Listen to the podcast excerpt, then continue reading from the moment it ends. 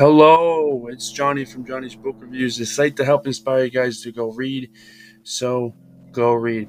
Today's episode is going to be over one of the top books that he's produced, The Wish by Nicholas Sparks. Now I'm going to review this book, discuss what I liked about the book, what I disliked about the book, and any lessons that I got from the book. So before we begin, let's talk about real estate. It's a really good passive income, but how do you get into real estate? You have to buy the property and deal with annoying tenants. Who wants that, really? What if you could buy into a portfolio an account that buys the properties for you and handles the tenants? Is that such a thing? Yep. It's called a real estate index fund, but I use Fundrise as this company is one of the better real estate index funds out there. You can start as little as $5. And if you use my referral link, you get $25. HTTPS slash slash fundrise.com slash R slash OPR 3ZP. Again, it's fundrise.com slash R slash OPR 3ZP. You'll get a $25. I'll get $25 as well. But the main point is that you're going to be setting up a real awesome real estate portfolio risk fee. You don't have to worry about the tenants. You don't have to worry about buying the property. They have properties, commercial warehouses, and multi million dollar apartment complexes. When you invest into this account, you're buying shares specifically into those buildings and those properties that they own. Now, but once you buy or put money into the account, diversifies it into all the properties that they own. So again, use my referral link, sign up, and get started with real estate today. Again, my referral link is fundrise.com slash ROPR3ZP. Again, the referral link is OPR3ZPR. First off, who is Nicholas Sparks? He's one of the best selling authors out there. He's considered fiction in a lot of bookstores, and a lot of people put him in fiction, but I actually will put him in romance because he talks about romance. So he should be put into romance. Now, his more popular titles are The Notebook, A Walk to Remember, Lucky One, Dear John, The Wish that I'm reviewing today, and then his most recent book that he just came out with on September 20th, 2022, is uh, Dreamland.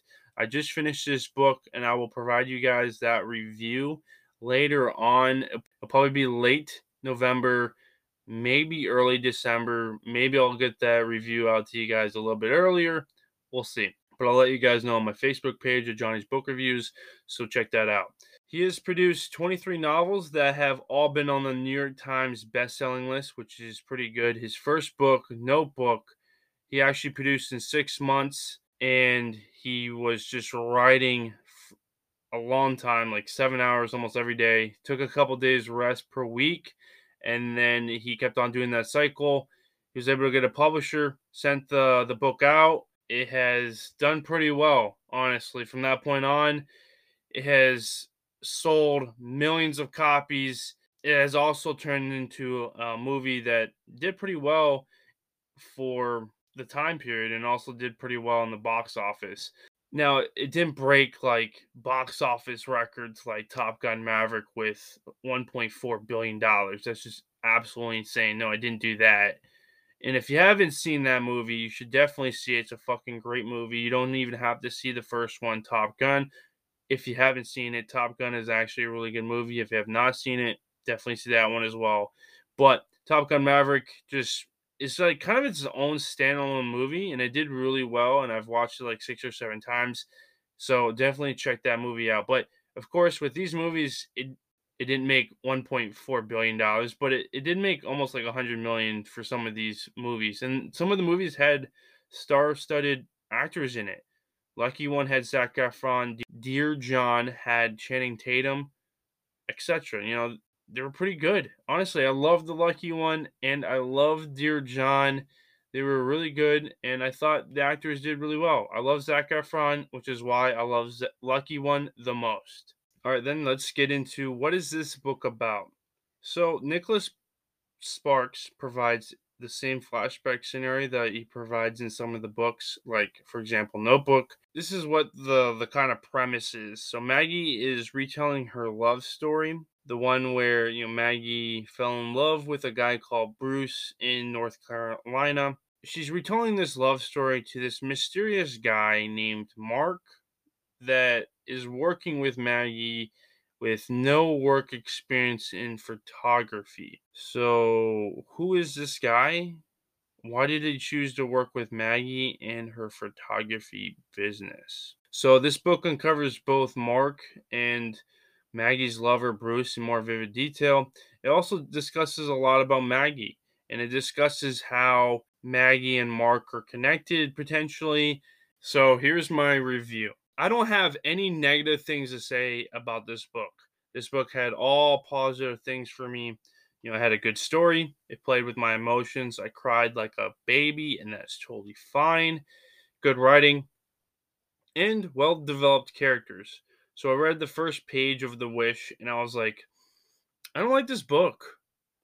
And then I read the second page and I was like, oh, fuck it grabbed me in, you know, and I fell in love with the book and I couldn't stop putting the book down and I read it in 3 days. I could have read it in 1 day. I just didn't have enough time, but I read it in 3 days and it was absolutely fire. I loved the book. The second page really started developing the main character more, Maggie, and discussed topics that I love like traveling and photography.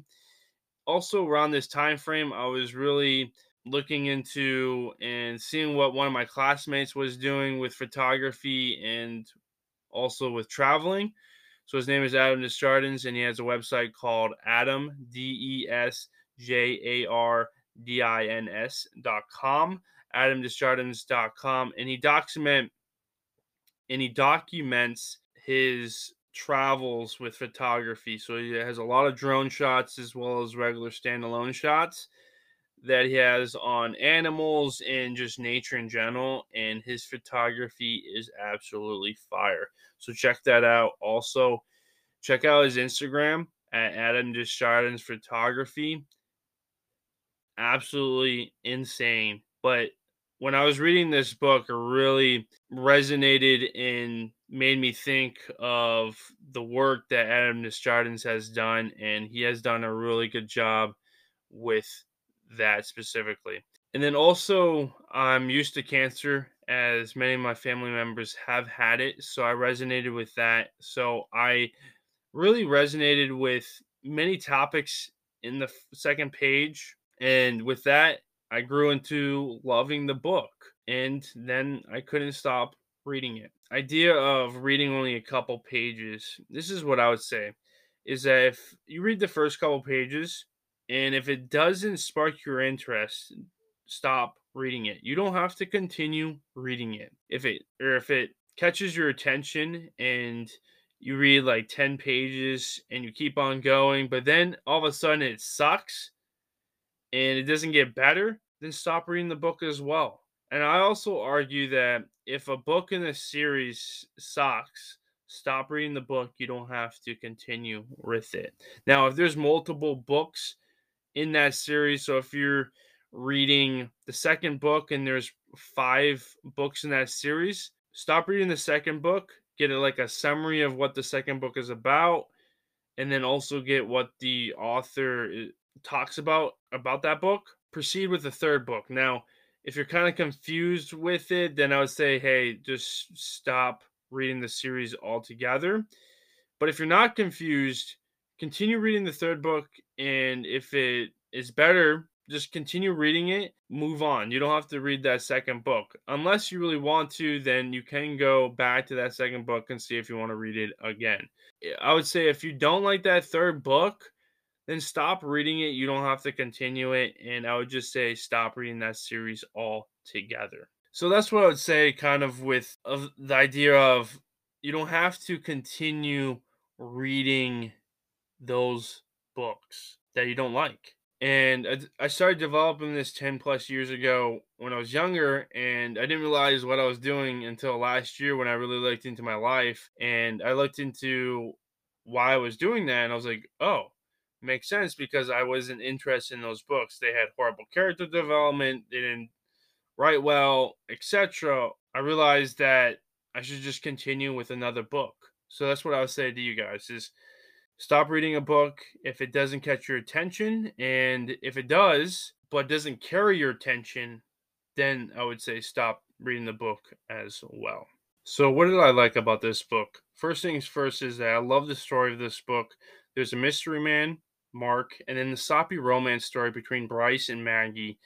This could be one of the best nicholas sparks books out there that i've read so far. If it turned into a movie which it's on the process of turning into a movie in the next two to three years. It would be one of the best Nicholas Sparks movies, I think.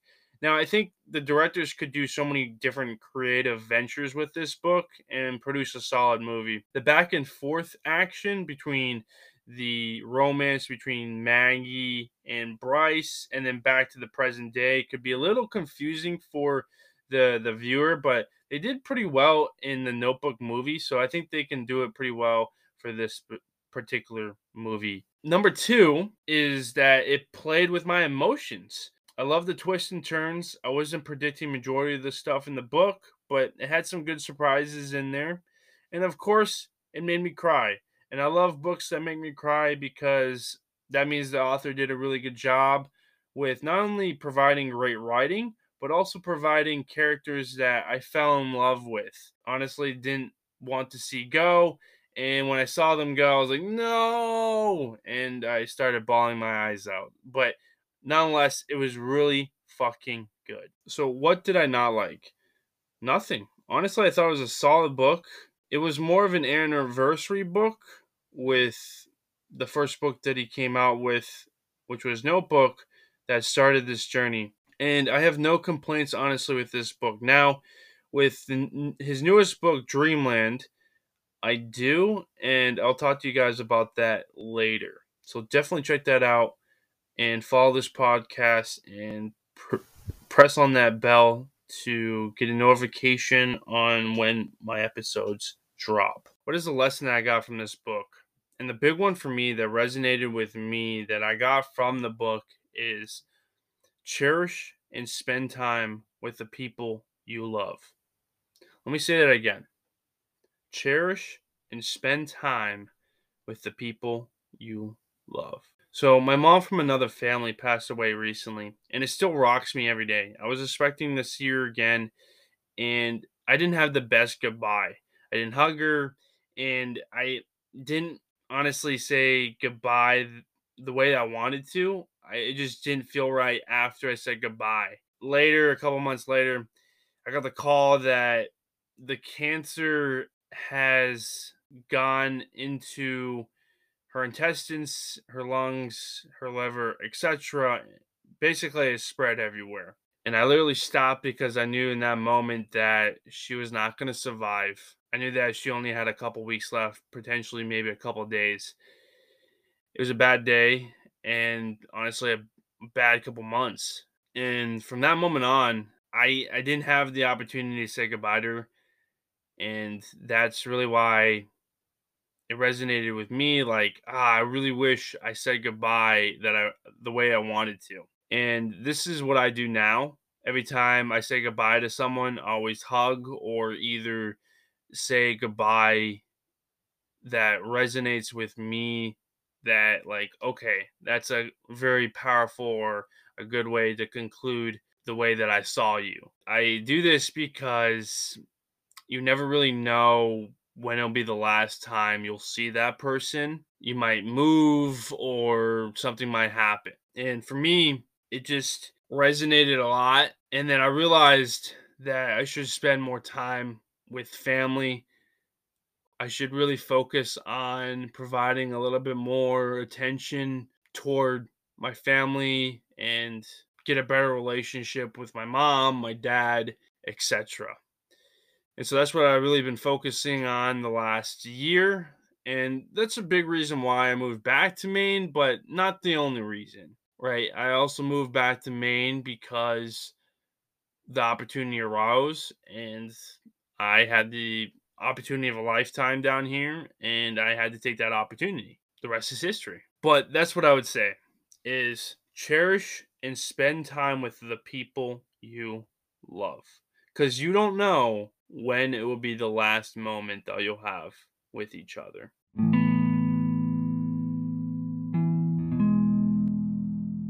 All right, that is it for the review over Wish by Nicholas Sparks. Now, this is a powerful book. I loved it. It made me cry. Now, with the lesson, cherish and spend time with the people that you love, honestly, is one of the most powerful lessons that I have gotten from a book because you don't know when the last time you'll be with that person. They could die in a crash or they could just suddenly have a sudden illness or disease, etc. It's really sad to think about, but for me, I honestly think about my mom from another family and I think about the moment that I didn't really feel like I ended that conversation or ended that goodbye in a good way that I wanted to, like hugging her and you know, just saying, I hope to see you soon. And actually, just like finishing the goodbye in a good way. I didn't do that, and that still eats away at me a little bit. I really wish I could change that, but I can't. And so now I kind of changed that and change my approach whenever I say goodbye to someone. So I t- discussing this this review what I liked about the book, what I disliked about the book, and one lesson I got from the book. Thank you guys so much for listening. If you guys don't want to miss an episode, check out or follow this podcast, but also turn on that little bell notification. Leave a review if you like the, the book review. Also, check out my Goodreads page and my Facebook page and Instagram page at Johnny's Book Reviews, where I provide daily updates on what I'm reading and daily updates on this podcast and my YouTube channel. So definitely check those out, and I will talk to you guys later.